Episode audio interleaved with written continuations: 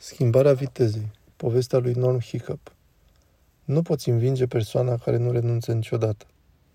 Motocicleta mea e acum bicicletă și ar trebui permisă la competițiile de ciclism. Așa că doar vorbesc în chestia asta și mi înregistrează vocea. Da, este un microfon. Bine. Mă numesc Norm Hiccup, sunt biciclist și aceasta este povestea mea. Toată lumea știa numele Norm în lumea motocicletelor.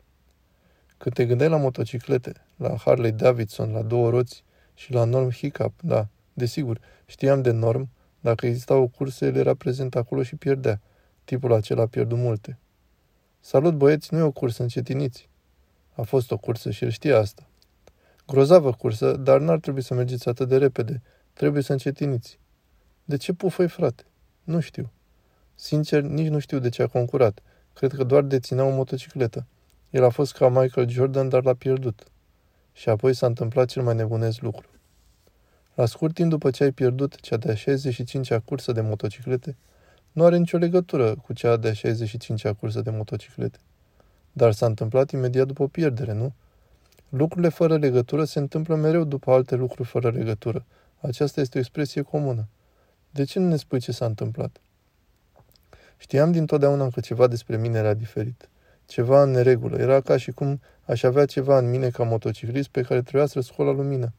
După multă gândire și reflexie și în niciun caz legat de numărul de curse de motociclete pe care le-am pierdut, mi-am dat seama în sfârșit că viața mea de motociclist a fost o minciună. Eram biciclist.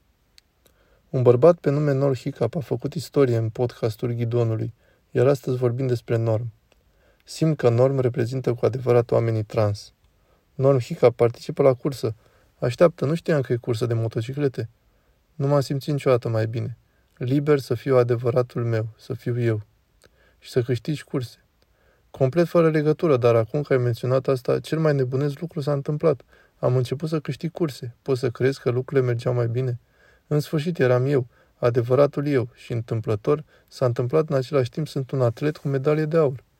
Nu am văzut niciodată un biciclist ca norm. Concentrare extraordinară, profund motivat și bicicleta lui avea un motor de 200 de cai putere care ar putea merge de la 0 la 60 de km pe oră în 3 secunde. Îmi amintesc, l-am intervievat pe Norm în această perioadă, mega vedetă, nu numai că a câștigat trofee în stânga și în dreapta, ci și o mare inspirație pentru comunitatea vehiculelor trans. Și am spus, Norm, când știi că ești de fapt un biciclist? Știi ce a spus? A spus, mă uitam la o bicicletă și am crezut că motocicleta mea este mai rapidă decât atât. Atunci am știut cine sunt. Dar gândul și realizarea s-au întâmplat să fie în același timp. O coincidență totală. Oricare dintre bicicliștii care s-au opus deciziei norm a fost cineva nemulțumit de asta? Nu dacă ar fi vrut să-și păstreze o reputație. Nu după Sam. Eu sunt Sam. Am fost cel mai mare biciclist din lume. Nimeni nu m-a întrecut până la norm. Și apoi tot ce am spus a fost, hei, tipul ăsta are o motocicletă.